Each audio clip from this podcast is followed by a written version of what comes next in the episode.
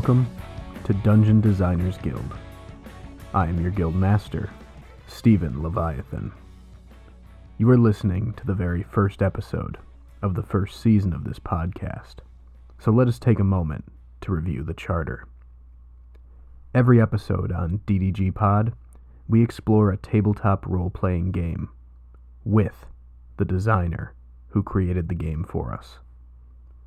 On this show, we will host guests from every corner of the earth, ranging in notoriety from first time Kickstarters to true living legends. You will hear the stories behind the tales we tell ourselves. You will learn the guests' backgrounds as both players and designers, discover the origin of a game, setting, or system, and delve into mechanics with the aim of giving listeners a better understanding of how to play each game. How much we discuss each topic is left up to the guests, and will therefore necessarily vary from episode to episode. Some installments will be more instructional, and some more autobiographical, but all will bring you interesting insights into the games that you have loved for years and the games that you would love to play. Our first guest spoke to me from an old country across the Atlantic Ocean, where he has designed a beloved OSR game. For those of you who do not know, the term OSR is an acronym for Old School Renaissance or Old School Revival, which represents a subset of role playing games, specifically based on or inspired by early versions of the original role playing game, Dungeons and Dragons. Since this is our first episode, and so that all listeners can have a better understanding of the terms involved in our conversations, I feel it is important to provide some context through a brief history of D&D. Created in Lake Geneva, Wisconsin by Gary Gygax with the help of a few very important collaborators, D&D was first published by Tactical Studies Rules or TSR and has been through several major incarnations since. The original version, often referred to as OD&D, was released in 1974 in a wooden box set and was followed by the updated 1976 version, which has come to be called White Box in reference to the color of the packaging. OD&D is the first example of a game based on the D20 system, a term used to describe the rules and mechanics in D&D and similar games, in which the iconic 20-sided die, along with several other polyhedral dice, is rolled to determine the outcomes of most actions.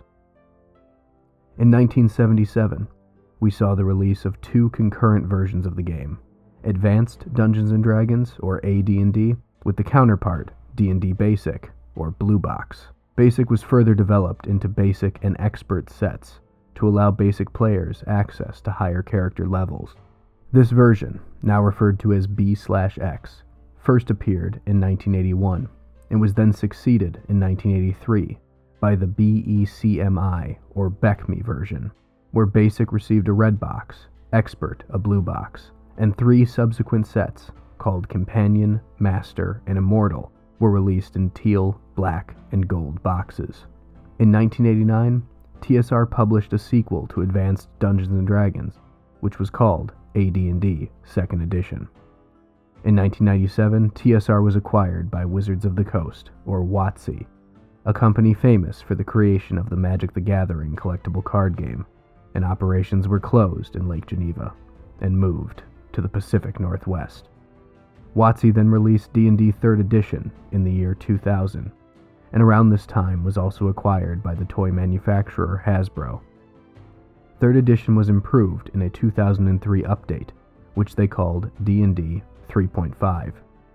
With 3rd edition came the important development of the Open Game License, or OGL, a public copyright license allowing other creators to freely and legally generate additional content based on and for use with D&D.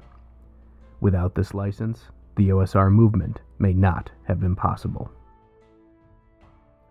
In 2008, WotC released D&D 4th edition, which was controversially a very different game from any of the previous versions, spurring many publishers and independent creators to develop new games based on the older rule sets. Then, in 2014, WotC released D&D 5th edition, which was more of a return to form, but still a unique game in its own right. 5th edition is the most widely played version of D&D and the most popular role-playing game today. While D&D was going through many changes over the last 2 decades, more and more players sought after games with a classic D&D aesthetic, leading to the development of the OSR community. The results are a variety of different games from companies and independent designers, including everything from faithful reproductions of older systems, often referred to as retro clones, to reinventions using simplified or more modern mechanics, sometimes referred to as hacks, to describe the process of hacking away and replacing different rules and mechanics to create something new. Now, by some definitions, OSR games even include games from entirely different genres that still harken back to an early D&D core. The game we discuss in this episode is an artful reimagining of older systems that any role player can appreciate. Thank you for bearing with me through that tabletop RPG history lesson.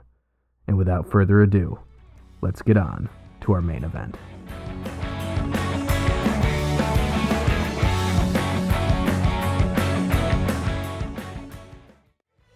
Today on Dungeon Designers Guild, we have encountered a deft dungeon delver and designer of Whitehack, a game that received DriveThruRPG Gold Medal best selling status within days of the latest edition's release, and the very first guest to DDG Pod, Christian Mehrstam. Christian, welcome to the show. How are you this evening? I'm doing fine. Hello, thank you for having me. I feel very honored to be here. The honor is all ours. Thank you for taking the time to speak with us at the Guild Hall today. Where in the wide world are you calling from? I'm calling from Gothenburg, uh, Sweden. That's in the south of uh, Sweden. It's the second uh, biggest city in, in the country. I don't know if it's famous for anything really, uh, uh, other than being the, second biggest uh, city in a small country. I think it's a it's a recognizable name. Um, is that where you're from originally? No, uh, I'm from uh, someplace even smaller. I'm uh, from a very small town uh, in the southern highlands, I guess you could say, also in the south of uh, Sweden. Uh, the only reason to to go to the town where I was born is is if you're passing through on a train, and you see it for like three minutes, and then you, then you move on. Okay, is it is it near to Gothenburg?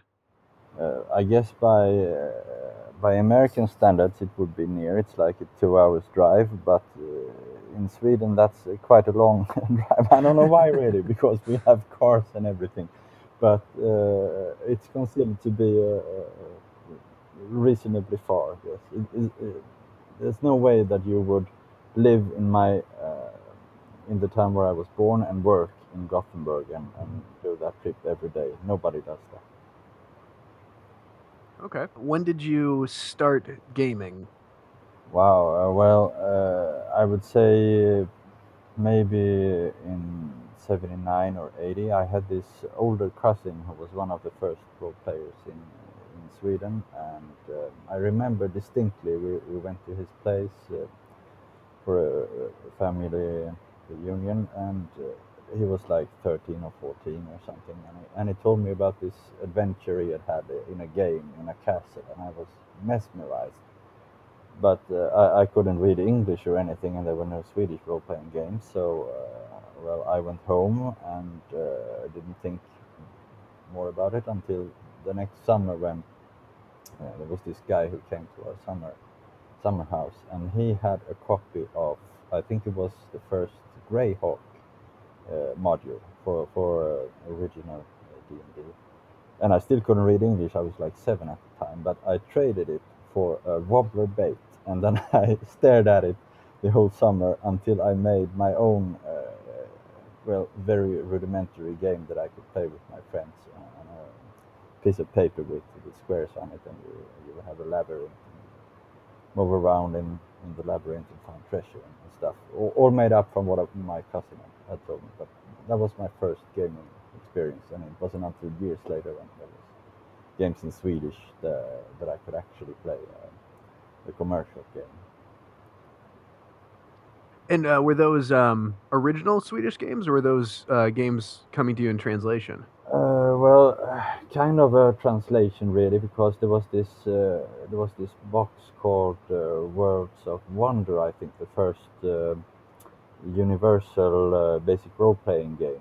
The, the first basic role playing game was RuneQuest, I believe, but then the, uh, Chaosium made a box called Worlds of Wonder and I think that the the guy who was responsible for the first Swedish game, he was living with uh, is it Stephen Perrin or something that made the basic role playing, uh, and uh, he lived with him uh, in his uh, in his house, and he was one of the play testers of the first uh, Call of Cthulhu game as well. But when he returned to Sweden, he made a translation of parts of Worlds of Wonder, and it became a game called dragons and demons. Not very original, but uh, that was the first Swedish role-playing game that it was published in 1982, and that was the one that I that I played.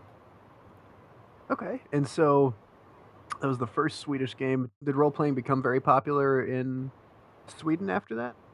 Well, not right after, but yeah. Uh, I would say though that there was a, a generation of role players from the beginning in, in Sweden. Uh, I have actually traced the first imports of D&D uh, into Sweden, they were made already in 1974 with the, the wooden box. So, uh, and there was a, a wargaming culture in place in Sweden in the 70s as well. So my cousin played, he played uh, chainmail and uh, all the first D&D uh, supplements and stuff like that. So there was all, already a, a Swedish role-playing game culture when, when the first game in Swedish were published. But after that, in the first, uh, in the early years in the 1980s, it, it grew exponentially. And in 1984, 1985, it was like really a big, uh, big, huge movement in Sweden. It was sold in in all the toy stores And has it been um, very popular since then? Obviously, there's a lot of uh, games coming out of Scandinavia these days. It, it, seems like there's there's plenty coming to the states. Um, would you say that we're in sort of a, a renaissance for that, or has it been consistently popular? Uh, no, I wouldn't say it has been consistently popular. Uh, it's uh, of course it's a bit of a, a, renaissance, yes, but that goes for all the world, I, I believe. But there was this uh, what do you call it a, dip in in the interest for role playing games in the 90s, but uh, there were still a lot of games being published during the 90s, and uh, maybe in the late 90s there was nothing coming out, but then in the early years after. Uh, 2000 there were no games coming out and uh, perhaps another small dip in 2008 but since then we've been growing steadily. And, I think that it's due to that first uh, boom uh, in the early 80s that we have a very strong role playing culture uh, in Sweden. And, and it's great to see that it's like being introduced abroad to a, much larger extent than, than ever before today. Absolutely. We are seeing um, uh, it seems a lot of popular games uh, in the states are coming out of Scandinavia, obviously getting translated into uh, English when they get here, but also you know other parts of Europe and you know the UK as well. Um, so yeah. that, is that is great to see. So, uh, what other types of games, um, other than the ones that we've mentioned, do you enjoy playing, or did you enjoy playing in the past?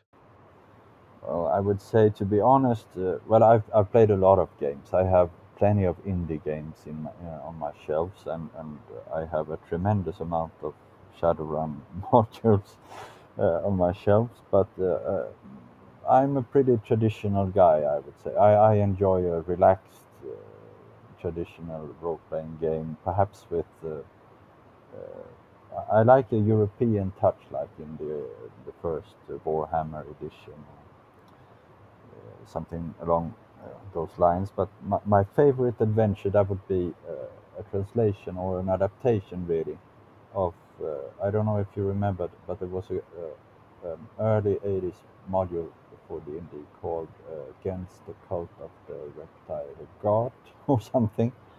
Uh, I think Douglas Niles, uh, but, but it, it, was adapted for um, a Swedish uh, science fiction game called Mutant, the first version of what is now Mutant Year Zero. And it was published in 1985. And in that box, in that first box, was an adventure uh, that was called uh, Adventures in Mos Mosul. Mosul. I don't know how to pronounce it in English. But that was my favorite adventure ever, and I ran it uh, uh many times. And uh, now I have kids of my own, and I think that my daughter must have played that adventure like 15 times or something uh, as she grew up. And every time it's the same dudes. There's a, like a bridge in the middle of the adventure where they are uh, collecting money. If you want to pass, you have to pay some money. And every time that my daughter gets to that part of the adventure, they die. Each and every time. It's a great adventure. Uh, that will be my favorite, I guess. Excellent. You said you like traditional games, uh, and you said with a European touch, like like Warhammer. Do you mean the Warhammer role playing game? Do you mean the um, the miniatures game? Do you mean both? Uh, I'm terrible at, at miniatures. I mean uh, role playing games. Uh, I, I, really suck at everything uh, that is miniature related and strategy games and stuff like stuff like that. I I can like forget Germany for a whole turn if I if I play a strategy game. So it's it's always been the role playing games for me, and and I think that the first uh, Warhammer Fantasy role playing game it, it has a very distinct European touch. It's a bit gritty and uh, it's a lot of humor, and, and and I think I'm still looking for that kind of feeling in the games that I uh, that I play. Sure. And do you stick mostly to fantasy, or do you play? Um, we, do you also play some science fiction and horror as well? Uh, I don't play a lot of horror games, to be honest. Uh, I do like Call of Cthulhu, but uh, I'm not very much into into horror games.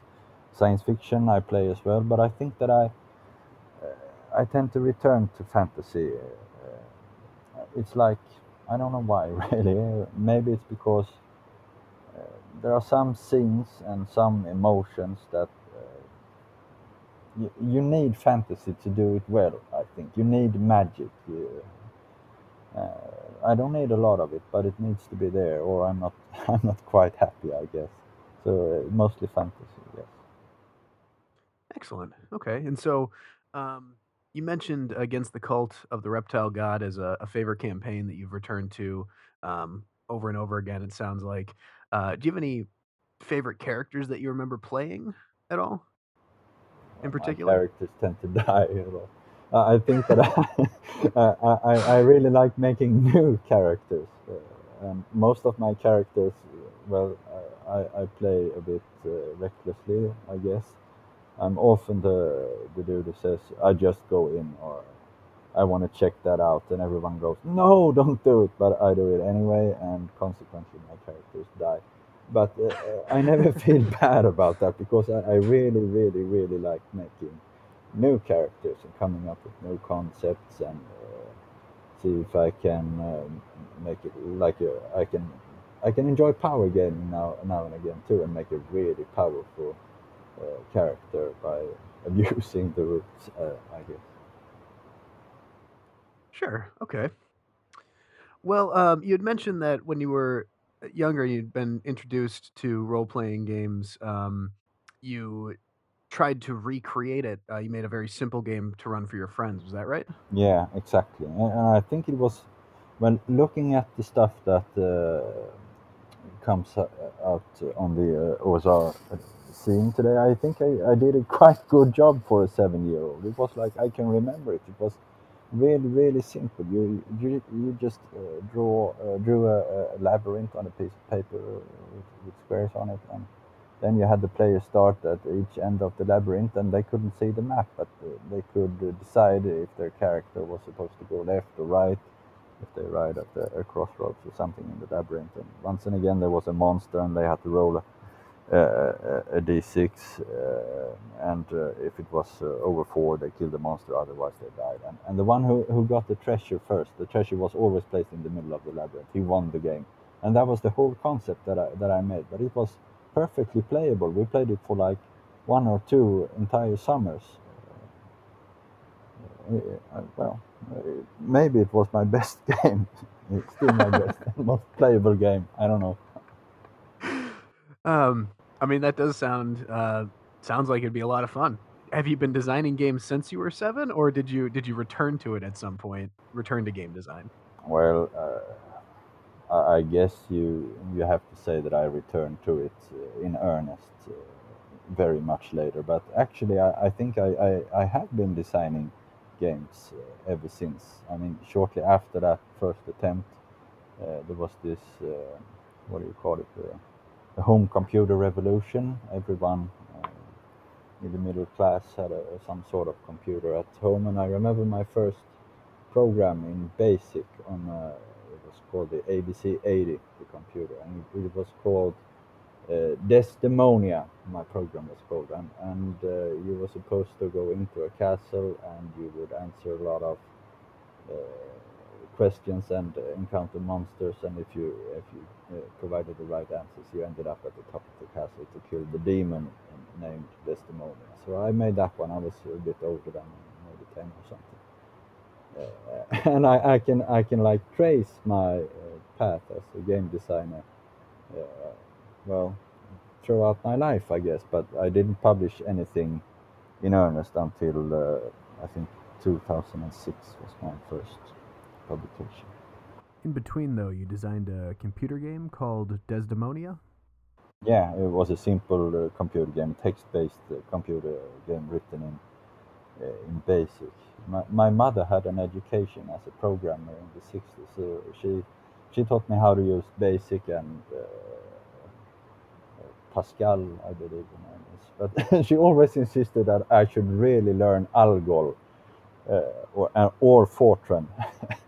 both like you don't teach a, a nine-year-old Algol or, or Fortran. so she was always always a bit uh, what do you call it malcontent that I would was only doing basic on the computer. But yeah, I, I, I did some programming when I was uh, when I was a kid. And, uh, did you keep up with programming, or is that something that um, you you've moved past?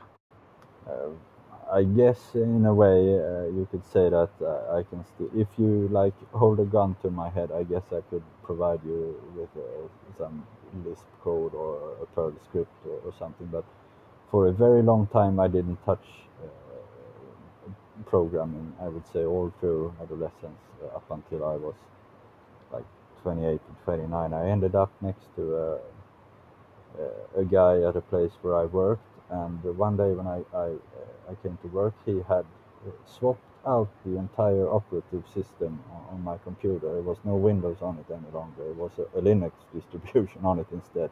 And he said, I think this could be right for you, Christian. And I said, what do I do? And I said, and he and he went, you just type M A N. This is uh, it's a bash command for manual, and I was about all the uh, direction that he gave me. But after that, I kind of picked up programming a little bit. So uh, if you forced me nowadays, I can probably provide something simple. Interesting. Okay. Just going back to the Desdemonia game, was that something that you just kind of distributed to your friends, or is that something that went out on the internet? How did that work? Or this was in 1983, so there was no internet. Instead, you you had to record it on. Uh, on a on a tape recorder, and you could bring uh, uh, the tape to one of your friends, and he could he could run it. Uh, I don't think I ever distributed that one. I did make another one though that was called Duel, and it was not a it, it was not an adventure game. It was a space action game on a Texas Instruments TI-994A. I even remember the name and that one I distributed to my friends and we played it. But uh, I was never. Uh, they never went far. My games, like at the most to my neighbors and perhaps a, a kid at school. Excellent. All right. Um, so um, then uh, going back to that 2006 game, uh, what was the the first um, tabletop game that you published? Uh, it was called Oktoberlandet, uh, which means uh, the October Land, and it was, uh, I, I, guess you could say, uh, Russian Revolution meets Narnia. Uh, it's an urban fantasy game, uh, and uh, I guess you could say late steampunk game that I published in, in 2006. And the thing about it was that uh, the entire game uh, world was written in the form of in uh, how do you say that intra in-game texts written from written by unreliable authors. So you didn't have any any official description, any true description of what the game world was like. You only had these letters and sermons and poetry and uh, uh, laws and all kinds of different texts and, and you would the gaming group would kind of piece the game their version of the game world together from those texts. Uh, and it was quite a cool game. I still like that game a lot. And uh, what was cool about it was that uh, i don't know if you're familiar with nils hintze uh, one of the most famous rpg authors in sweden today. He's, he's the guy who wrote uh, Tales from the Loop and Väsen. Uh, what else yeah. did we write? Uh, some other things for uh, Free League, probably. Yeah, exactly. He's one of their freelancers, but but he started out as uh, he, he wrote uh, adventures for my first game, Oktoberlandet, and also Johan Nohr, the one of the designers behind Mörkborg or Mörkborg, I don't even know how you say that in English. He was one of the early fans of Oktoberlandet uh, as well. So one of the greatest things about this game was that I got to know these these guys early on in 2006. Uh, we just say uh, Morkborg. I don't, I don't think anyone tries to pronounce the umlaut. I'm not sure how you're supposed to say it. Mörkborg. Mörkborg. Yeah, that's that's a great attempt. okay.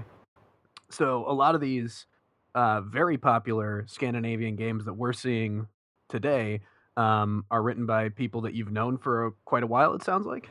Well, especially Nils. Uh, I, I, didn't uh, talk a lot to uh, to Johan uh, back then, but I, I, talked a lot to uh, to Nils, and it, I've been friends with Nils for, for quite a while now, and it's quite a blessing because he's a very he's a very talented uh, and very friendly and nice guy. Uh, Johan is too. I learned a lot from uh, Johan when we worked on the second edition of Oktoberlandet, which came out in 2016. And uh, I asked, it was that time it was published by League Publishing, and I asked them if I could have Johan uh, specifically because I knew that he was a fan of Oktoberlandet, and I also knew that he had been doing layout work for uh, Symbaroum, another Swedish game, uh, now published by Swedish Publishing as well. But he did a lot of, uh, he did all the, the layout work and all the illustrations. Uh, and it turned out really great. Uh, if you Google it, I think that you can find uh, some pictures on his Instagram page where he shows off the graphic design of second edition of Oktoberlandet. And it was a, a, great thing to, to follow his work during that process. Uh, I learned a lot from that. Excellent. Okay. And so, um, did Octoberland uh, contribute to um, your your future games that you designed as well, or um, what what came after Octoberland? Was it right into Whitehack?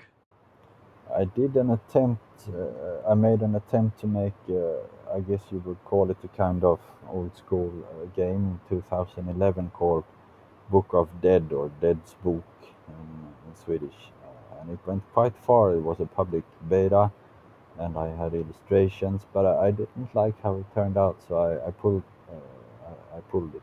Uh, I didn't publish it, the finished version, only the public beta. But I would say that there's like uh, in in all the games that I that I make, there's something about uh, do you say class struggle or class opposi- opposition. Uh, it's a streak of uh, struggle between social classes in, in all the games that I make. And that is very much in Oktoberlandet, and you can see it also in, in White uh, and in my uh, science fiction game, Zoldykar's Wake. It's always there. And I would say that that is perhaps the, the greatest similarity between between the games. Okay, so are the other uh, the the science fiction game in Octoberland are those D twenty games or are they based on different systems? The first Octoberland, uh, first Oktoberlandet game was a percentage uh, system, so that one is not alike White Hack or Zoldykar's Wake at all. Zoldykar's Wake is quite similar to White Hack mechanically, but it's more in depth and it's much more extensive. I mean, Whitehack, the current Whitehack is 160 pages, while uh, the current Zoldykar's Wake is close to 700 pages. Where did um, where did Whitehack begin? Obviously, we have this OSR movement today and everything, um, but where when did you first decide to to start Whitehack? I think that it started with I had this old uh, this old friend. I had my old gaming group where I'm the youngest. The the other guys are like some of them are, are more than ten years older than me, and uh, we had been playing a long D and D campaign, and then we stopped for a few years. And I wanted to pick it up, but my uh, one of my older uh, gaming friends in that group said, uh, look man I, I can't do it. I can't relearn all those rules. I don't have the time for it. I'm too old. And uh, now how do i solve this? And i needed a game that was easy to pick up and which could run all the stuff that we wanted to run without using uh, all those rules that you would have to relearn so I, I guess that's where the idea for Whitehack started and at, about at the same time my daughter was um, well, she was growing up and she was getting ready to play her first role playing game. She could have been like three. That's where I think that you should start with uh, the kids. Uh, and um, obviously, playing a, a traditional D and D game is, is too hard when you when you're three. So I wanted to make something for my old friends and for my young daughter, and that's how, how White Hack started. Excellent. Okay. And so what other than D&D were there any other games that contributed majorly to the development of Whitehack? Well, obviously there's um, a there, there's a tradition of hacking D&D that started very early in the 70s. So I, I, I really want to to mention uh, Arduin. I would like to mention uh, what's it called? Uh, World of Dungeons. I would like to mention. Uh, there was there were two games uh, with the hack name before Whitehack that came out in, in the late 2009 2000, 2010. One was called Red Box Hack, and one was called Old School Hack. And I, I think it's important to to say that Whitehack came out in 2013, but it was by no means the first uh, hack game. So I looked at the games that came earlier and I named Whitehack in the same vein, in, in that tradition of, of hacking D&D. So, well, I, I, would guess they are, you, would have to say that they are in, great influences on, on Sure, okay. So Whereas like Red Hack would have been a, a hack of Red Box, is Whitehack a, a hack of White Box? Is that the idea behind the name? Yeah, I, I started with, uh, I read, um, there was this clone, uh, it's called, the name is White Box, and it was written by Matt Finch and Marv Breig in 2008. And I looked at that and uh, I started making my own game, uh, looking at that uh, game. So I, I named it Whitehack in the hack tradition, and white uh, after white box, which in turn is named after the first actual D&D white uh, box. So that's how, how the name came about. All right, so uh, we had a, a, few different games there that contributed to to Whitehack. Uh, is there any particular media that fed into Whitehack, um, other than sort of Appendix N in general?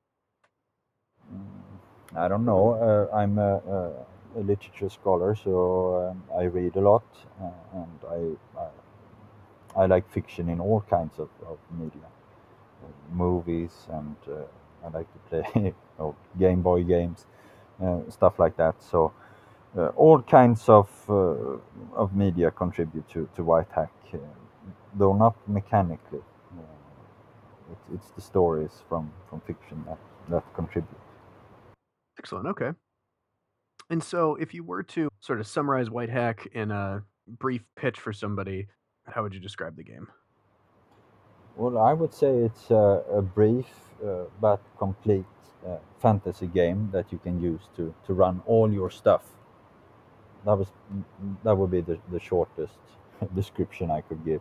I would also say that it's a game in the I call it the original uh, tradition, uh, and by that, of course, I mean uh, the first game from 1974. But it, it's more than that. It's a, it's a tradition that you you can trace throughout uh, the decades, and you can see a lot of games made uh, that are similar to to to D and D and Hack is clearly a game in that tradition, but to me that it, that means that we try to uh, move that tradition forward. Hack is not a clone. I would say that as well in my description because uh, if you expect a clone, you're you're going to be disappointed. But but it's a brief uh, and complete fantasy game in the original tradition that you can use to run just about all your stuff. Sure, and you had mentioned that it's it's it's certainly not a clone. It has its own uh, its own mechanics, its own identity there. Uh, in the manual itself, at least in the third edition, uh, you do explain that to player. But for any listeners that haven't had a chance to pick up Whitehack, what would the average gamer, you know, somebody who may have only played D and D, what would they find familiar mechanically in the game? Well, uh, you would immediately recognize the attributes, you know, strength, constitution, dexterity, charisma, etc. You would recognize uh, armor class and hit points. You would recognize the d20. Uh, you would have uh, attack rolls. Uh, and you would have magic. So there's a lot to recognize, but each of these things may also work a little bit differently than what you're used to. Sure. So what is what is um different about it? What's unique to it? Uh, what innovations did you did you make on the uh, sort of tried and true D20 OSR systems out there? Well, there, there are very few things that are new under the sun. So uh, I want to start by saying that uh, almost always you can find that some dude in the 70s came up with a really bright idea and then somebody forgot it and, and, and now it's in Whitehack. Uh, so uh, I'm not sure I can take credit for uh, for much that is in Hack. That's not for me to say, but I would like to. Perhaps you could start with armor class. you're probably used to having an ascending armor class, or if you're if you play a lot of OSR games, you might have one of the ascending versions. Uh, so Whitehack has armor class as well, but it starts from zero. So if you don't, if you're not wearing anything, uh, any armor, uh, you have armor class uh, zero, and if you're wearing like a chainmail, I think it's is, is four, and if you're if you have a shield as well, you you will have armor class five. So when you attack someone in white hack, you have an attack value that is a measure of how good you are at, at fighting. Uh, so let's say I have an attack value of 12 and I'm facing someone with armor class 3. In order to hit that enemy, I would have to roll uh, above uh, the armor class, uh, so at least 4, but also equal to or under my attack value, which is 12. So 4 to 12 is a hit, anything else is a miss. and, and that's a, a, a, great thing because it means that there's no math involved. Uh, when you when you attack someone at the table. The player and the referee immediately knows when looking at the die uh, if you hit or not. And I mean, adding a few points, uh, making an addition, it's not a big thing. But if you do that like uh, 30 times uh, or 50 times in an evening, it becomes a lot. So that tiny difference in our armor classes uh, is handled.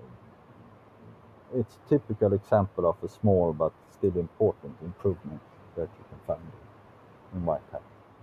Absolutely, I think that's a, a great mechanic. It, it, makes a lot of sense, and it's it's just one of the many things in there that makes this uh, makes this game you know very easy to play. Just the absence of you know having to figure out different modifiers and just going with you know here's the range you have to hit it. Yeah, and it's typical of one of the things that a kid can do. That that's my daughter that you can see in there. She's three and she can't add. Uh, yet, but she can look at a die and, and, and she can like look at the table and say, "Yeah, I, I hit that kobold, Dad," and then she runs to to her mother. I hit the kobold, mother. Yeah. Excellent. So, um, and and with your system, it's it is a roll under system, which um, a lot of OSR games are, but traditional D and D is not. Yes. And so, what I guess is there anything in particular that appealed to you about the the roll under mechanic? Was it just that it was simpler?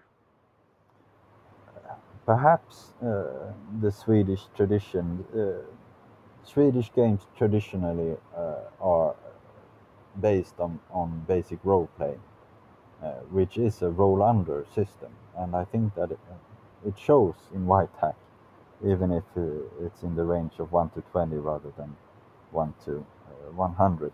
But yeah, it, it's also simpler and it's you can use it. I use it also in the auction mechanic that I could mention as well as something that is different in White that you don't see. You don't see auction mechanics in many games at all, and I, I know of no other game than White that has this particular auction mechanism. So the, the auction uses uh, the roll under system and uh, a version of the armor class system. Uh, and you, let's say I'm the referee and you're a player, and we are in a chase uh, and we want to see who uh, who catches up uh, or who escapes. And I might start by saying that I bid two, meaning that I promise to roll above two, but still under an appropriate attribute for the chase, like dexterity if we are running. So your option as a player would be to either make a higher bid, like three or four or five, uh, or to say, okay, dude, I stop at a one bid. And when everyone is content and they have made their bids, the highest uh, bidder gets the roll first. And if he uh, makes the roll, he wins the auction. But if he doesn't make the roll, uh, if he fails, you win the auction without having to roll.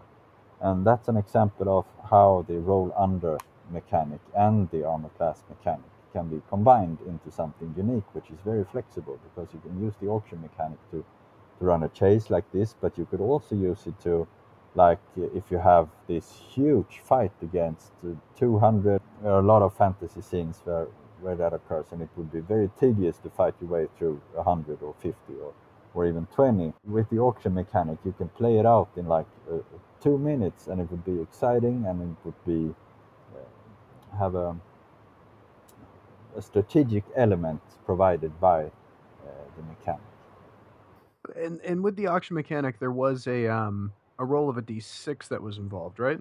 Yeah, I had to add that in the second edition. That was the one of the mistakes in the first edition, because uh, if you're the referee, you have all the cards.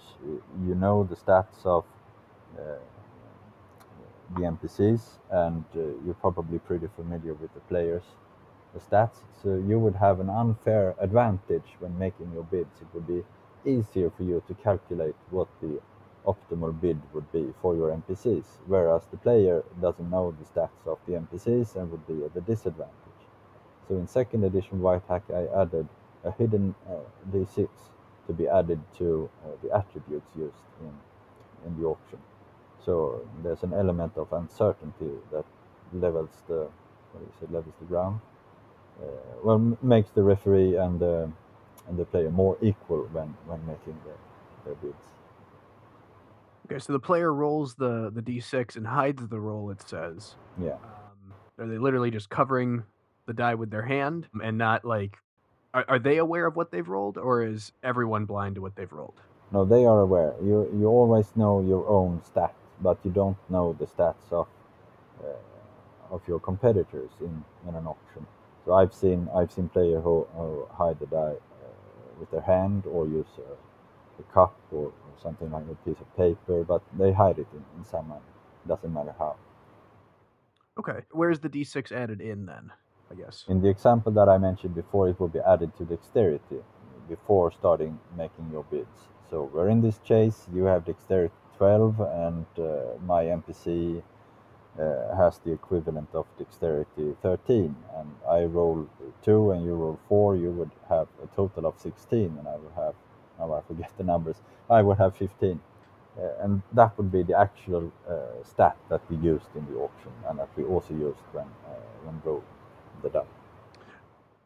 Excellent. So the uh, the the referee then doesn't know the upper limit. So I say I bid four. They don't know that I've I've rolled a six and I now can roll anything between four and eighteen. They just know what the minimum is. Okay, excellent. All right. So, and I think that that, that auction mechanic is quite interesting. Uh, and you said that you don't believe that that, and as you mentioned before, it's it's hard to say, uh, but you don't believe that that exists elsewhere in the OSR community. That's something that's unique to Whitehack, right? I think so. I, I haven't seen it, and if it's in another game, it com- probably comes from from Whitehack. There are a few games that uh, are inspired by uh, by Whitehack, but I, I would say that's that's unique to to my game. And I also think that uh, I didn't claim that Whitehack was an OSR game until pretty late. The the label, the OSR label, was placed on Whitehack by uh, OSR uh, players, but there's still there are still OSR players who, who don't consider Whitehack to be an OSR game. They, uh, they want OSR games to be closer to the the origin uh, the originals. So maybe maybe they would say that the auction mechanic doesn't belong in an OSR game because there's nothing like that in in the original in the original games and, and that's fine by me. It's not my place to say to put that kind of label on my game. I only say it now because there are quite a few players, uh, well, there are thousands of players who, who call Whitehack an OSR game. So I, I feel that I can say it now too. But I, I, I think it's fair to, to mention that there are those who, who don't consider it to be an OSR game. Well, I have yet to come across anyone that uh, wouldn't consider Whitehack to be um, a welcome member of the the OSR community. But I, I, get what you're saying. I mean, there I guess there are players out there that are only interested in uh, what you would call the the sort of retro clones, um, and not interested in um, you know something with with more um, more improvements upon the uh, uh, older rule sets and things like that. So yeah, but I can understand that. I like those games too, and I think there's it's a different kind of experience to play something that is, that is original or very very close to the original, just with some very slight improvements. So uh, I have no problem with with that at all. Okay, well, as far as the the systems we talked about, it's a D twenty system. Um, it's roll under. It's rather rules light, you would say, right? Well, I think at least it would be it would be hard to call it rules heavy if Shadowrun first edition is rules heavy. Uh, Whitehack isn't, but it's also not a it's not a simplistic game. I think that Whitehack has. I often come across players who are surprised by uh, the amount of crunch in in Whitehack, and they tell me that I never expected this rule set to have this much nuance. Uh, so I think it's it's easy to be surprised by Whitehack if you expect uh, a simplistic game, but yeah, I think that you you have to say that it's rules light after all in comparison to the systems in, in general. Right, and as you as you put it, it's it's it's nuanced because while the rules have um, a lot of facets to them, they're all still relatively easy to to grasp. It's not um, you know tables and tables and tables of just confusion that you get with you know some games out there. So, and I, hope I hope it's it's uh, reasonably easy to, to pick up, and you don't have to pick everything uh, up uh, at once. I think that's also a, a mistake that you, you can make with white hack is that you, you look at this thin book and you think that, well, I'm going to read this tonight, and uh, tomorrow I'm going to use all of it at once. you run into a lot of trouble if you if you try that. If you take it slow, though, I think it's an easy game to pick uh, to pick up. I played a lot with kids, and uh, well, kids are bright and smart, and they can take a lot of crunch, more crunch than a 50 year old, but uh, still, they have an easy time with, with Whitehack. And I'm not the only one to play with kids. I, I know plenty of guys who, who played extensively with, with kids, and uh, they tend to like white hack, which makes me very, very happy. Okay, and then as far as um, sort of the I you know the tools that you need for the game, other than the book, um, you specify two d20s and three d6, and that's that's it for the dice, right? Yeah, yeah, that's it, and that's all you need. If you have the the notebook edition, you don't even need dice. You can use the paper dice that are included in, in the game. Okay, and so um, you don't need cards or counters or anything like that, right?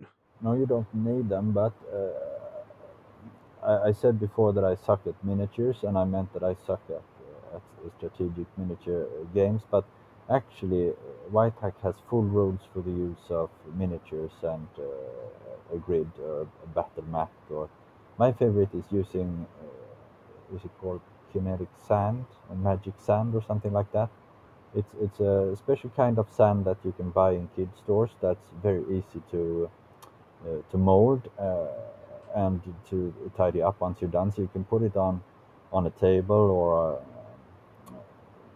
something flat and, and you can like form caves and paths and little houses really really quickly. And then you could put uh, miniatures in there and, and, use a string or something to, to measure distances.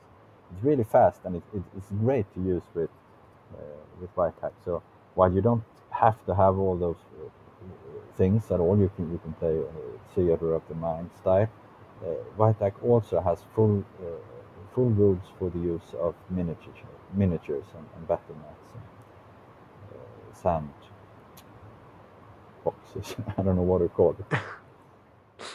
sure, absolutely. For um, tabletops, and um, obviously it works very well in a, a, virtual tabletop these days with everyone um, trapped at home as well. So, I think so. I haven't tried uh, myself uh, playing on the computer. I'm while I while I know how to program a little bit, I, I also I usually try to role playing games for me is uh, some time away from screens usually, but obviously the the pandemic has made me change my ways a bit uh, about that, and I, am very curious about the online gaming community. So.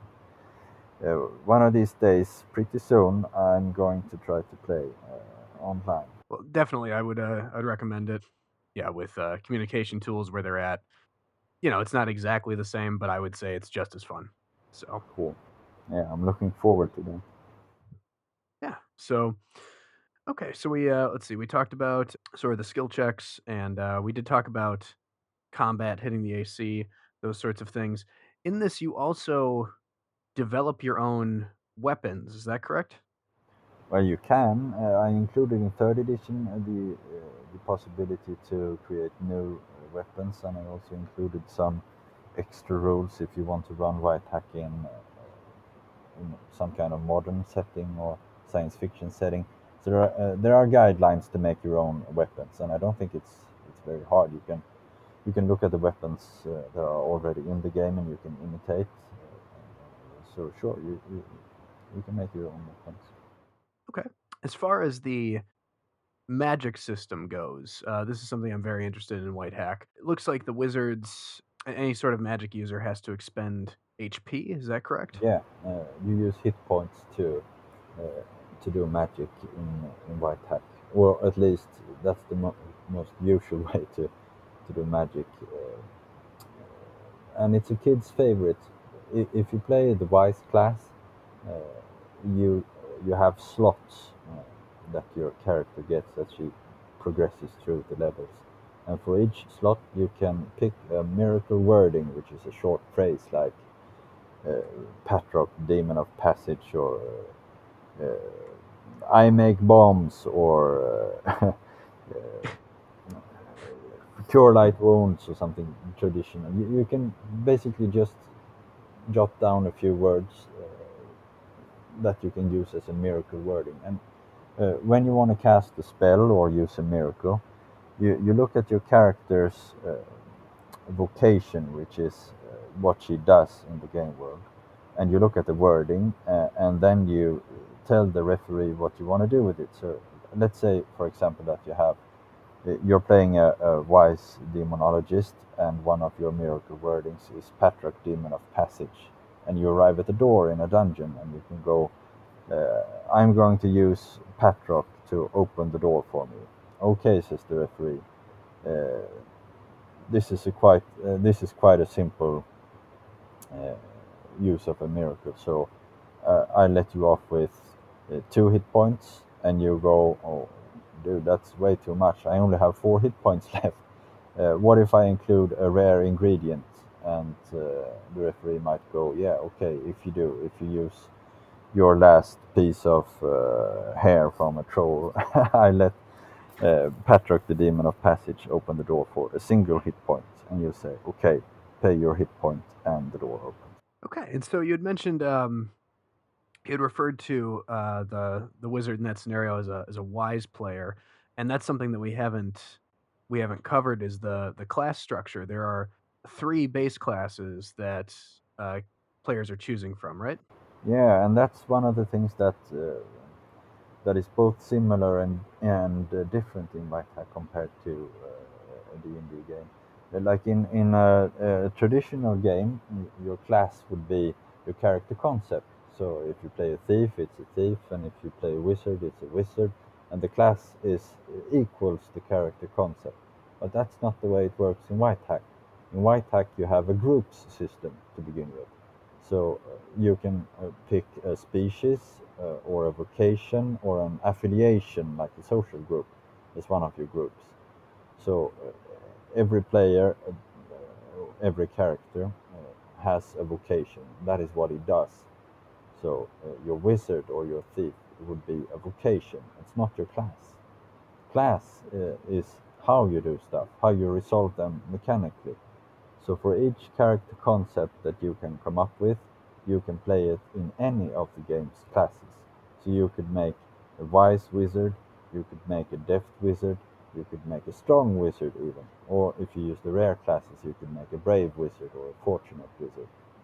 So uh, the character concepts are multiplied by the classes. Uh, they're not equal to the classes. Uh, and that's a it's a very important difference, I would say, because uh, that's the mechanic behind uh, the renowned flexibility of the white hat character generation. I think that's very interesting that you still have a lot of structure where you can build on, but you have so many interesting options and they all make sense. Um, the example you give in the book is an elf fighter, um, and you could be a strong elf fighter, uh, a deft elf fighter or a wise elf fighter, and you know the players can kind of see there, you know what what the differences would be. Yeah, it, it turned out really well, and it, it was uh, even better than I thought, uh, because there's no way that you can see all the cool stuff that uh, that the players can make when when you when you're designing a game. When you've sold a, few thousand copies, you are going to see like really cool concepts that you had no idea was uh, possible. So that's one of the things that uh, I'm most happy with uh, about Whitehack, and that continues to surprise me. Right. So, um, are are the wise is the wise class the only class that has access to magic? Well, if you play a wise wizard, you can say that you are aligning your vocation with the class. So the wise class is the most obvious class to choose for uh, for magic. But uh, if you want, you could, for example, make a deft uh, wizard, and you would, would still be using magic, but you would resolve magic in the manner of the deft class instead of in the manner of the wise class. And in this particular case, it would mean that uh, your magic would be uh, petty, because uh, the deft class can only do the nigh impossible with their abilities. They, can't make the completely impossible, uh, like the white class, uh, wise class can. So there's a slight difference in uh, how you make, uh, how much magic you can use, depending on which class you, you choose. Excellent. Okay. Um, and are there uh, any powers, any special abilities um, that uh, beyond beyond magic that are worth mentioning for the other classes as well? Yeah, sure there are. Uh, my favorite is probably uh, the Brave class, which is one of the rare classes. And the rare class is something that you can't pick uh, from the beginning. You can only pick it as an explicit offer that the referee makes once uh, your former character has died. and it's a kind of consolation prize. Remember what I said that I, I tend to die a lot when I play role-playing games, uh, and, and this kind of takes away some of the pain from having one of your favorite character uh, characters die. So, so when you die with uh, your regular character, the referee might say, "Well, okay, you can make a new character following the regular uh, rules, or uh, you can take this character uh, concept that I'm offering you now. You are allowed to make the party's guide in the Brave class if you want." Uh, so that's the way you can get access to the rare classes. And, and the Brave class is, is kind of cool because it's an underdog uh, class. So it's not a, your hero, your regular hero type, but it's rather the type that you find in fiction, like the the gardener or uh, the bard that is really bad at singing, or or the plumber who goes on adventure. That's the type of uh, of um, uh, dude that you you would be playing in, in the rare class because every time uh, a rare character, uh, a brave character fails at something in the game, he gets a comeback die that uh, you can use to add later uh, in order to uh, improve your chances or increase your damage or, or something, like, something like that. And that's an example of a very different mechanic. So it means that if you make a, a brave wizard instead of a wise wizard or a deft wizard, all of those three cases play very differently. You have to make different kinds of decisions for them uh, as you play them, and they will feel distinctly different also as you play them. Excellent. And then um, you do have a species uh, in in the place of of a race, which is one of the the groups, right? That you had mentioned. It's um, sort of optional, correct? Yeah, it is uh, in the sense that if you don't pick a species group, uh, you are considered to be in the norm group of the game world, and in most cases that would be human. But of course, you can imagine campaigns where where the norm group is some other kind of, of species. But yeah, species is is a group, just like vocation is a group, and just like uh, your affiliations uh, are groups. So species is a, is a group and for species we have the the standard array of fantasy uh, races to choose from as far as elves and dwarves and things like that, right? Yeah, if you want to, it depends on, on the game world. In, in, in many a in many a game, uh, you would have elves and, and halflings and, and, dwarves and stuff like that, but uh, you don't have to. You, you, can play in a completely different setting where you would have very different uh, species. And the cool thing about it is that you use those groups uh, they grow over time. So you might jot down let's say that you are playing uh, uh, a crow a crow bard some kind of bird creature that's your species. And you don't have to know what that means when you start the game. But as you go along and as you uh, use the, your groups and your species groups the concept of the crow species uh, it tends to emerge over time as you play the game. Because each time you use a group be it a species group or a vocation group or, or an affiliation group uh, the way that it is used in the game means that it will say something about the game world. So over time the players tend to contribute to the game world as they play organically uh, and automatically Excellent. All right.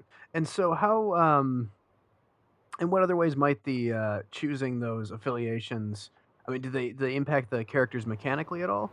Yeah, they do. Uh, you could say that uh, each time a group uh, is relevant to the actions uh, that your character uh, is trying to perform, the groups are going to give her a boost, a greater chance of success, or let the character avoid any drawbacks from that you would have if you didn't have the groups. For example, if if you are playing a deft thief, thief would be your vocation, and if you're uh, using lockpicks to open a door, uh, having though having thief as your vocation lets you do that without drawbacks. But if you're playing a deft fighter, you're not trained to use uh, lockpicks, and you don't have a relevant uh, vocation group, which means that you get a penalty.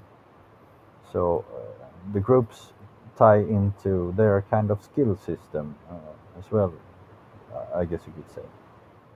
In the case of species, as opposed to a defined, you know, boost to an attribute or something like that, if I'm a dwarf, I might be able to gain advantage or get a, a, a bonus in some ways when I'm doing something with stone or delving into a uh, an underground cavern or something like that. Is that yeah? Is that the idea? Exactly. That that's that's exactly it. But also, you, uh, the player puts the group next to one uh, or two, uh, in the case of species groups, uh, next to one of her attributes. So if you're playing a dwarf and you place you get to play the species uh, place the species groups next to two attributes. If you place dwarf next to charisma uh, and strength, it would have an even greater weight if the thing that you're doing uh, uses strength or charisma. So this way, if you play, let's say you play a strong dwarven fighter, and I play a strong dwarven fighter as well, we might still end up with pretty different characters because we place uh, the species group with different attributes. You might place uh, your uh, dwarf group next to strength and charisma, while I might place it next to constitution and intelligence. So that it's a good example of the kind of uh, nuance that uh, Whitehack allows. Right. Okay. And and the other groups, as far as like if I'm a member of the Assassins Guild or something like that, do those also get placed next to attributes, or is it just the species? they do, and they are used similarly uh, in in the sense that as a member of the Assassins group, you might claim that uh, yeah, I know what that poison could be, and you will get a bonus to a to a skill roll. But having an affiliation group also means that you can get uh, protection from that guild, or you might hire a henchman from that uh, guild, or you might uh, get some a piece of information because you're a member of that uh, of that guild. And um, is there a limit to the number of associations that you can pick? Is that determined by the the, the referee? It's dictated by uh, the class tables. Uh, so depending on, on your class, you have a, a particular number at every level, a number of groups that you are allowed to have if you have really low stats, if you have a an attribute that is you rolled your attribute and, and you roll poorly, you end up with like Constitution 4 or something, uh, you do get an extra affiliation group. Uh, because of the poor score, you get a, an affiliation to just uh, help alleviate some of the the difficulty you're saying. Yeah, and I think that you could justify that by saying that someone has, uh, like if you're playing a really scrawny, scrawny dude, uh, maybe he's uh, spent a lot of time getting help and know more people, so he gets an extra affiliation group because uh, his his poor stats uh, has made it more important for him to to make friends and get affiliations. And the uh, the abilities themselves, I know we mentioned that they are uh, the the same sorts of abilities that we would see in uh, other D20 games. Th- those are always determined by dice roll as well. Uh, let me see. I think that uh, it's only your attributes and uh, your hit points that are determined by by dice. Uh, everything else, the, the player either gets to pick or it's in it's in the class table. And is it the three d six um, per ability? Yeah, 3d6 in order mm, per ability. Uh, that's how I run my games. I know that there are a lot of referees who, run them a bit differently. But I think that uh, you don't have to have very high stats in uh, Whitehack to, to have fun. You can use the groups to uh, alleviate the diff- difficulties that uh, having a poor attribute means. So, so if I, I roll up this guy who has like strength uh, six and dexterity three, and I end up with charisma four, it's like a, a really crappy guy, and I might uh, turn to the referee and say, "Hey, could I could I please play this one as a brave character because I'm going to fail a lot and I will need those comeback dice that I talked about earlier." Uh, and if I'm your referee, I would say, "Sure, you, you can." That was like the shittiest attributes I ever did see. You can play that one as as a brave uh, character. And, and that choice of class and the way you place your, your groups, you can place your groups on the bad uh, attributes. It would make that that the perfectly playable. Um, that's another thing that I like about Whitehack. It, it's fine to have the 3d6 uh, in order. Okay, and as far as um, the sorts of bonuses that you'd get from your affiliations and from your classes and those sorts of things, um, are how are those bonuses uh, applied then in in gameplay? Um, obviously, it would vary a little bit, but um, uh, from uh, from the standpoint of dice rolls and things like that, how, how would it how would it apply there? Well, let's see. You're, you're playing this deft uh, thief, and you uh, arrive at uh, a vault door or uh, just a, a, chest with a lock on it, uh, and uh, you would tell me as your referee that hey, I have the the thief vocation, and I'm going to pick this lock using dexterity and my my lock picks, and I would say Okay, that's perfectly uh, all right. You get to use two dice uh, and you get to pick the best one when you roll. So that's how it's resolved mechanically. It's similar to the uh, advantage disadvantage mechanism, but uh, I'd like to point out that Whitehack came out in 2013 before uh, fifth edition. It's an old trick, so it's not mine, but I didn't name it advantage disadvantage because no one had those names weren't around. So I call it uh, getting a positive double roll or a negative uh, double roll. And I, and I also think that it's better to use this double roll mechanic uh, for uh, to, to, re to represent skill and training uh, than to use it for advantage like you do in 5th edition because that would mean that uh, all the advantages become the same and player skill comes comes into play less than it should. Okay. There's also room for the uh, referee to add a numeric bonus too if they if they feel it's necessary as well, right? Yeah, and and instead of having the advantage mechan- uh, mechanics from from fifth edition, you have that option to to add or subtract from the attribute used, and this means that you can add like this is a really hard action. It's minus ten or uh, that was a really smart solution. It's plus five, uh, and I think the ability, uh, the possibility to add a numeric or subtract a numeric value uh, is much more suitable to handle uh, difficulty uh, than the advantage mechanism is. Sure, and in the system though, on the roll of a twenty, which a lot of players are used to that being a great thing regardless of what the goal is, a 20 is a is a total failure, right? It's a critical failure. Yeah, it is. If you want to roll a crit, you have to roll your number, your your target number, uh, your your attribute score exactly.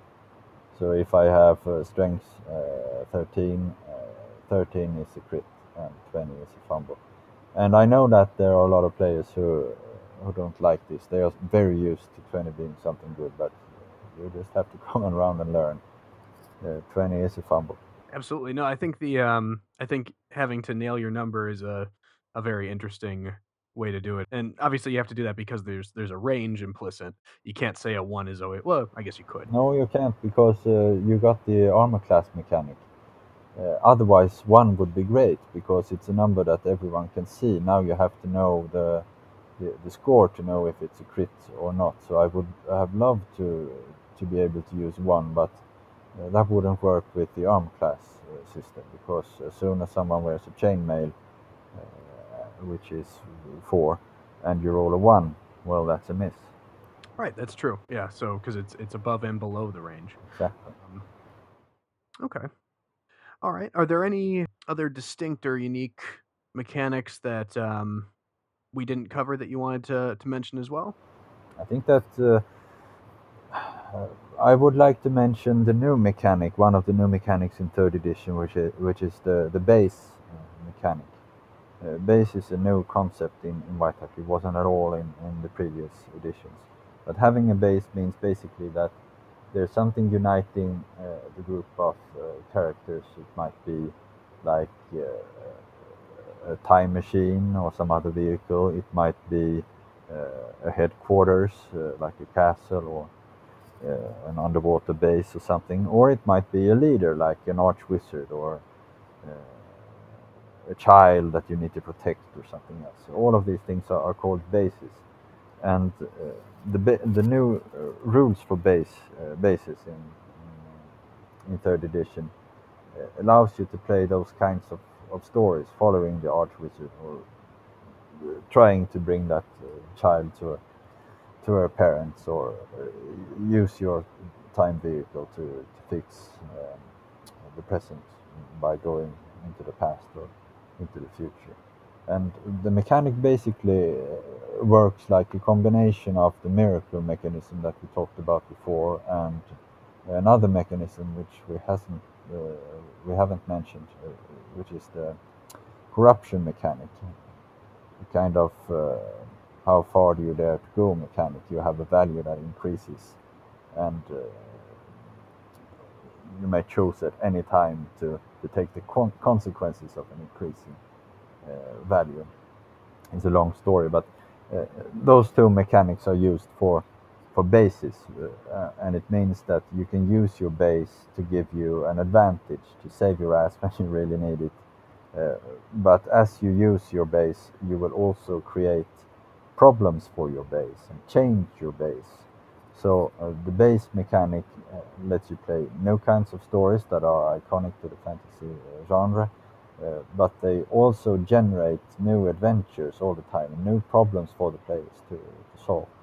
Uh, and I'm really excited about that mechanic, and I've already seen that uh, there are people planning Baby Yoda campaigns based on on the rules for for bases. Yeah, absolutely. And so the um, you had also mentioned the the, and I, I think the base mechanic is is very interesting as well. Um, I of course was thinking of it in terms of a location, but um, you know the the ideas when I, when I first heard of it, but the idea that you know it could be a person or anything else really that's that's really fascinating. You mentioned the the corruption mechanic, and um, that's something that a, a player can choose to take the the penalties of. Is that right? Uh, yeah, in a way. Uh, first of all, the, the corruption mechanic it's not obligatory. Uh, neither is the mechanic for bases. It, it, it's one. It's a part of the game that is optional. So it's in, in the chapter for optional rules in, in, in, third edition, and you use it if you play a setting where some kind of corruption is is very important. Like if you play in uh, for Renaissance uh, Europe uh, and the struggle against chaos, or, or if you play some kind of post-apocalyptic game with a lot of uh, radiation, or if if you're playing a, a horror game where encounters with uh, something horribly old and evil makes you crazy, you would use the, the corruption mechanic. And uh, it means that each time you are uh, subjected to something that is potentially corrupting, uh, your, you have a value, a corruption level that rises.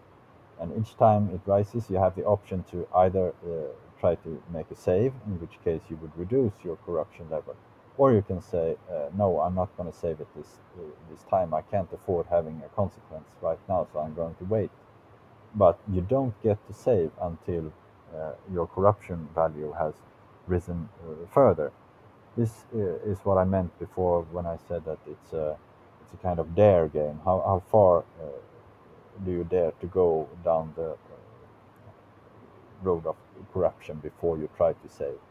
And the greater uh, the value is when when you save, the greater the potential consequences of a failed save might be. So if you have a corruption level of of eight or nine, I don't remember what that does, but it's not good, and it's gonna show, uh, depending on what corruption means in your particular game. All right. So in some ways, it could be used like a sanity mechanic that we see in some other games. Yeah, uh, exactly. It's a kind of sanity uh, mechanic. That is one of my favorite uh, mechanics. There's an article in uh, I don't remember the name of the of the magazine. There was a magazine in in the 80s where the guys who made the Call of Cthulhu game they explained the experiments they they made when designing the sanity mechanics and it's a, a, brilliant article and it's a brilliant mechanic. So uh, this is obviously a, a, kind of sanity mechanic. Yes. It's cool that you left it open um, in in your game, where it could be sanity, it could be radiation, it could be some kind of evil, it could be anything that you want it to be but just having it in there and having it as an option, uh, even though it is in the optional rules, I think that that's very interesting. Could lead to some very interesting gameplay. Yeah, and you can combine it with the magic system as well if you want. You can have uh, some miracles might uh, you, you, might pay for them using corruption rather than hit points. Also, there's all, all kinds of of tricks you can pull. Uh, do you have any specific examples of how any of the sort of more unique mechanics to Whitehack led to great gameplay, either in your playtesting or in, in your own personal play or anything like that, whether it be the, the corruption mechanic or anything else? I think that uh, I was most surprised with uh, the auction uh, mechanic because it started as a simple attempt to improve upon the mechanic that I used for my first game, the Oktoberlandet game from 2006 uh, that was a really crappy mechanic for, for chases. And uh, it was a steampunk game, so you had these kind of uh, steam cars that you would use for a race, and it was a horrible mechanic for for chases. So this is why I, I designed the auction mechanic after reading some forum post about I think it was the is it the James Bond game that has an auction mechanic that you can use for for auctions, and that that would be the mechanic that is most similar to uh, the white hat, uh, Whitehack auction mechanic. But what I discovered was that it was so much uh, more flexible than uh, just for chases. Immediately, I realized that hey, you could use the, uh, this for uh, like breaking into a vault system, or you could use it to to fight those lesser enemies coming at you. It's a typical problem in role-playing games because it takes a lot of time to resolve while in a movie or in a book. It's a quick scene and you want it to be a quick scene in the game uh, as well. Sure absolutely. Uh, were there any um, particular mechanics or anything that didn't work that you decided i know you, you improved on things like the the auction mechanic but was there anything that that didn't work that you decided you had to get rid of? Any failed experiments there? Well the failed experiments uh, I sorted them out for third uh, edition. So uh, I tried to make a base mechanic for second uh, edition, but I couldn't make it work. But in third edition, it, it works. So I don't know if I can remember. It was a mistake not to include the uh, the zero up uh, armor class system in first edition. I know I could do it, but I decided that there was a kind of quirk factor involved in having a roll under system, but uh, keeping the the armor class system from from the original game. So uh, that was a mistake because right after I had published first edition, there was a lot of voices saying that, "Hey, we can't remember if we should roll under or above." this is confusing and why is it not streamlined? And i went hey it's not streamlined because quirky is fun. But i was wrong so in, in second edition i included uh, the current system for for armor class but i'm sure there are other mistakes that i've uh, i've made but they are yet to be uh, discovered. I think though that uh, Whitehack is is quite a solid game by now. It's it's it's pretty mature so if something is wrong with it, uh, uh, it would probably be something of the the, new mechanisms that are introduced in third edition. Those can still be perhaps shaky, but I don't think so. Well, as we're speaking, it's reached uh, gold on Drive Through RPG. So yeah, um, I got a medal. Yeah. yeah, I saw your, your tweet about that. That he said something uh, the effect of what was it exactly that you you had tweeted out about that about the medal? Oh, I remember. I tried to remember the last time I got a medal, and I was in school. I was 14, and I, we had this. Uh, this guy at our school, he was like super fast. He was one of Sweden's fastest 14 uh, year olds, and he always won all the uh, uh, all the competition. But once he was ill, and then I won. I got a gold medal, but that was the last time and I had no idea that was. Uh, I'm pretty new to this stuff with with selling PDFs, so uh, I, I bet this isn't new at all for for anyone else but me, really. But I was so surprised to find that there was a medal and uh, that it was gold. So I had to find out what it meant. But yeah, I got the gold medal after about a week. I mean, it's not surprising. I think Whitehack is one of the more recognizable, or at least recommended, uh, OSR games out there, and so that didn't surprise me at all. But I, I thought that tweet was rather rather amusing. Uh, so I did want to did want to bring that up. yeah, it's not. I mean, it's not every game that gets gets a medal on DriveThruRPG, and there's different. I forget what's if there's something above like there's like electrum and platinum and whatnot and it could it could climb to those easily as well but i guess my, my point there was that uh the if it's got a gold medal. There's enough people who have downloaded it that if there's something that you know needs to be worked out somebody will will mention it somewhere and it'll it'll probably get back to you if there's a a fourth edition or something. But going through it myself i mean it looks uh it looks great. I don't i don't i can't think of anything any areas of anything. You know usually you read through a game and there's you know, one or two things you want to tweak here and there. With this one, it's so well constructed that there's really nothing I want to do other than play it by the book. Well, it um, makes me um, very happy to, to hear. But uh, uh, like I said, I'm sure there's something. There always uh, is. There's no way to predict all the different game styles and what you might come across. And uh, I'm only one guy. There's not a there's not a firm here or uh, an army of designers working on on Whitehack. So I'm sure that there will be something. But I also think that Whitehack is quite a solid uh, game. Uh, I don't think there's been any actual bug in Whitehack during all of second edition, and that's six years of thousands of, of uh, players playing White Hack. So it should be pretty stable. If I find something up in third edition, I will know. Uh, let's see. Yeah, absolutely. So you mentioned that that you're the sole creator. Obviously, you have somebody doing art for you as well. Actually, he's dead. Uh, the art in third edition uh, was made by Albrecht uh, Dürer, uh, and he died in uh, the 15th century, I think, or the 16th century. So that art is, is okay. very old. well, I should have researched that better. Uh, I mean, it looks it looks very it looks old. I remember looking at it and thinking like, oh wow, these look like legitimate wood prints, and I guess they might. They are. All I did was like uh, I, I, I circled in on on parts of his uh, uh famous uh, etchings and, and wood prints and, and used those. I, I manipulated uh, them a little bit as well. So if you find something ugly in them, that's me. That's not Albrecht. so, but yeah, they are they are old. I got asked by someone uh, who is doing your art. I want to I want to commission him, and I said you're out of luck. He's, he's long dead.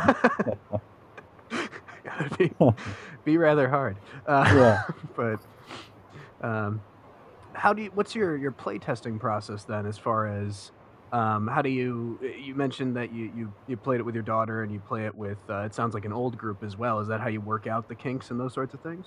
Yeah, I have two kinds of uh, game testing. You would call it. One is like a laboratory, which means that I test something and I do my uh, math and I test it again and again until I'm happy with it. But then you have to play it, and not just play it like let's do a play test, but play it for real. Play a campaign, play a couple of adventures, try to run it in uh, with a different setting than uh, what it was originally designed for. You, you have to play it in the real, so to speak. And kids are great for that because you, you, you will discover when something is poorly explained or doesn't work or is unintuitive. And so are old guys. they can't handle too much uh, crunch. So, so both of those groups, the kids and, and the old dudes, uh, are great for, for playtesting.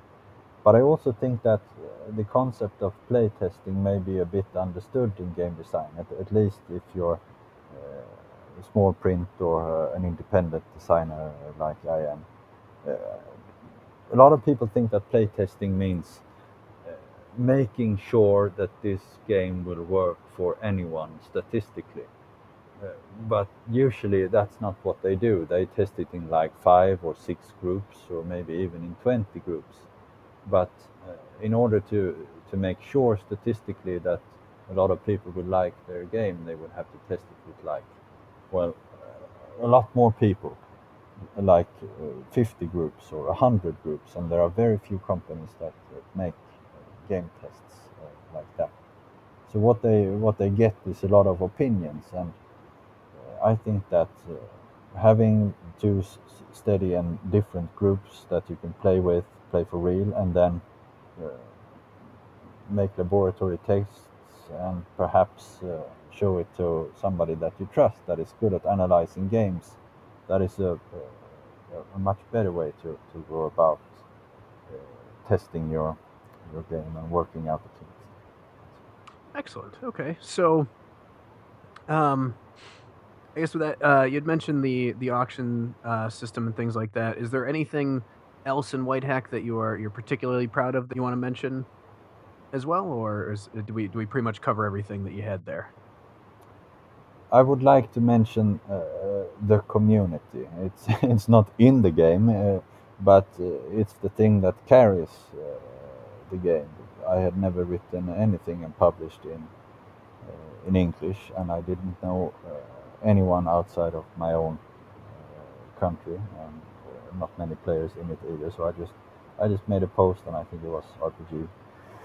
Uh, .net uh, and hoped for the best and I had no idea that uh, so many people would pick up white hacking and like it and grow into a wonderful community that is there for the game and for other players each and every day and they do a lot for uh, to help everyone out. Uh, you know, the, the Reddit community, the White Reddit community, I didn't start it. Uh, I, I'm not moderating it. It's not mine. It's all made by fans who do this for, for nothing because they, they like the game. And I would really like to, to point this out and give them a lot of credit. And that's probably the thing that I'm, uh, that I'm most happy about because Whitehack really doesn't have much going for it. You know that there's very little art in, in first and second edition. There was no art, it was just uh, typography. And uh, the game kind of, there's no commercial either or promotion done for the game. Uh, it's just a simple book who trusts its readers to see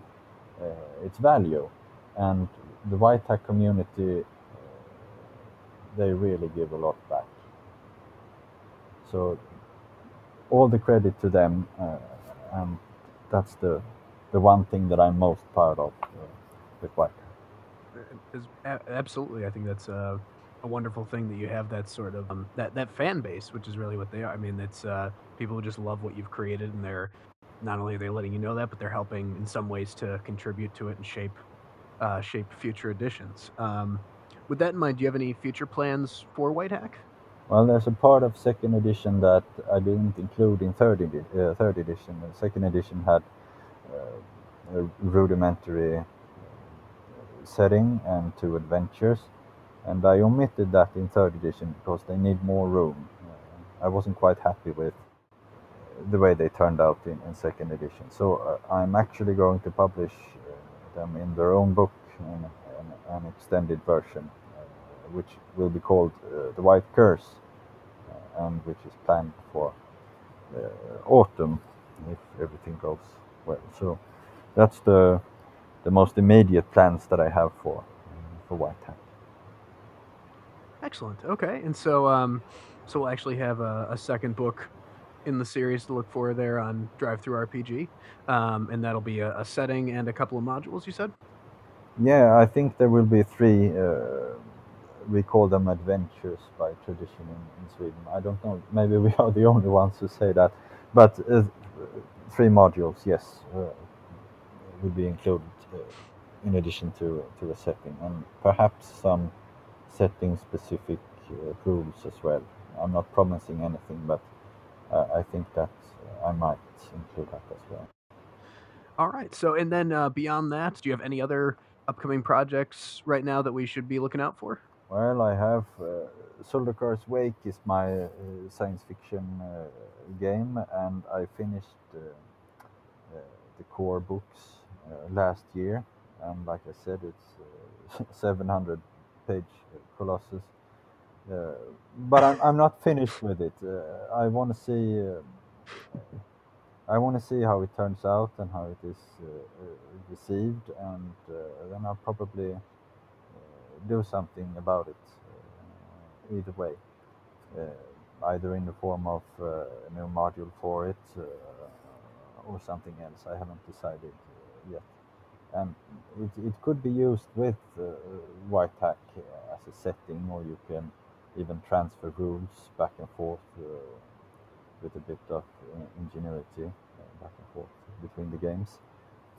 so it's not it's not uninteresting for for Whitehack Whitehack fans, I think.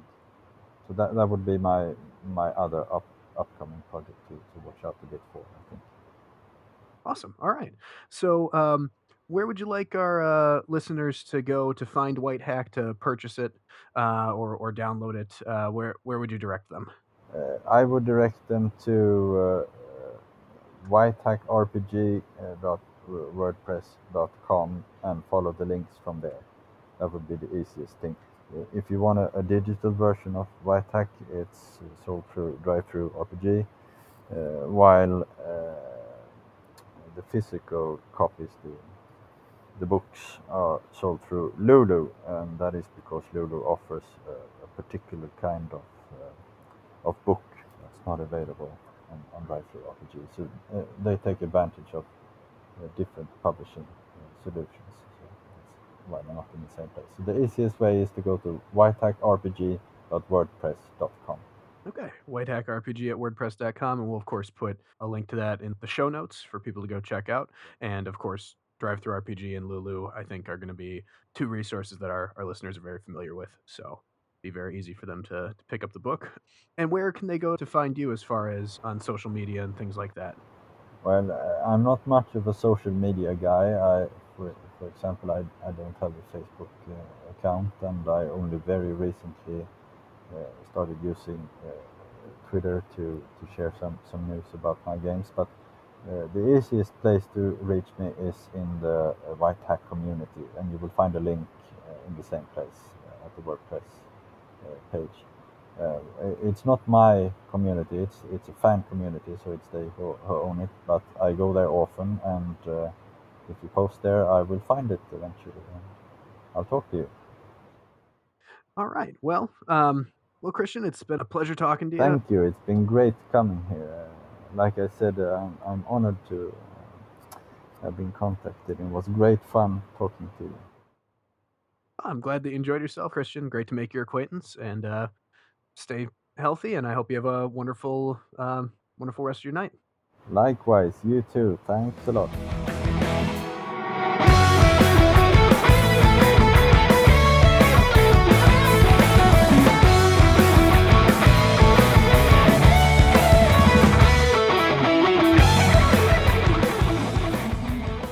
Thank you again, Christian, for calling into the Guild Hall, and for giving us a great inaugural episode for Dungeon Designers Guild. Whitehack provides tabletop role playing with a very interesting and comprehensible game that allows players to effortlessly run any adventures or modules from 1974 to the present. So we believe that all listeners should stop by the Whitehack WordPress page and check out the game on Lulu or drivethrurpg.com, where since this interview was recorded, Whitehack 3rd Edition has reached platinum bestseller status, placing it in the top 1.5% of all products. So, congratulations, Christian. You got another medal. Before we lock up, we at DDG Pod have to pay our dues. Theme music for our show is the song High Fantasy by the band Gygax.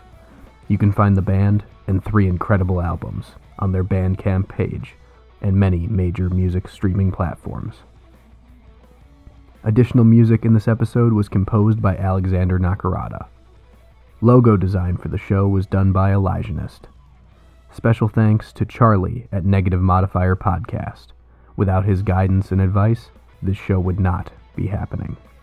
Also, HodagRPG, who has done a lot of heavy lifting behind the scenes for this show, and S.L. MacClellan for helping complete this first episode. You can find links to these characters and their projects in our show notes. Alright, that concludes the first episode of the first season of Dungeon Designers Guild. So, all you wise warriors and strong sorcerers, we escaped this dungeon. But remember, next time, we might not be so lucky.